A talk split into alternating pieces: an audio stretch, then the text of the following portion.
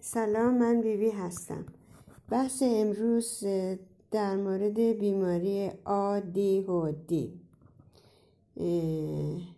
اگر بخواهیم سلامتی این بیماران را بهتر کنی باید به سلامتی روده ها و باکتری ها باکتری های معده توجه کرد و در بهبود آن کوشید و پایه و اساس اوتیسم های سنگین یا عادی هودی خیلی خیلی آسانه که یک جنین مواد سمی یا همون تونگ متال فلز های سنگین از طریق مادر دریافت می‌کنه و همچنین بابا زمان بفروکنینگ یا زمان همخوابی و همچنین کیویک سیلور یا جیوه و فلسای سنگین همه پشت این دلیلی برای عادی و ده می باشن.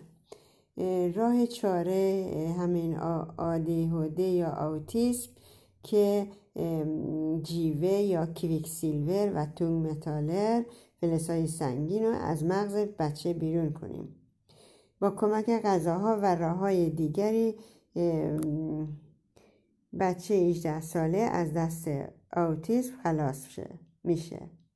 و راه دراز مدت را برای بهبودی انتخاب کن.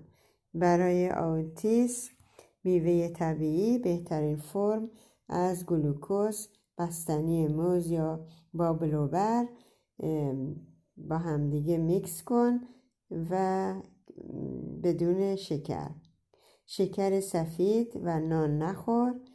نخوره بچه ها باید مرتب میوه بخورن که مرتب شکر میوه را دریافت کنند و غذای درست و و همه ویتامین ها و مواد معدنی و بدون هیچ مواد اضافی بهترین غذا بلوبر و گشنیز و روغن نارگیل یا کوکوس و کرفس موز و توت فرنگی و یدگوبر و میوه های جنگلی مثل بیورنبر و یه نوع توتیه و اوکادو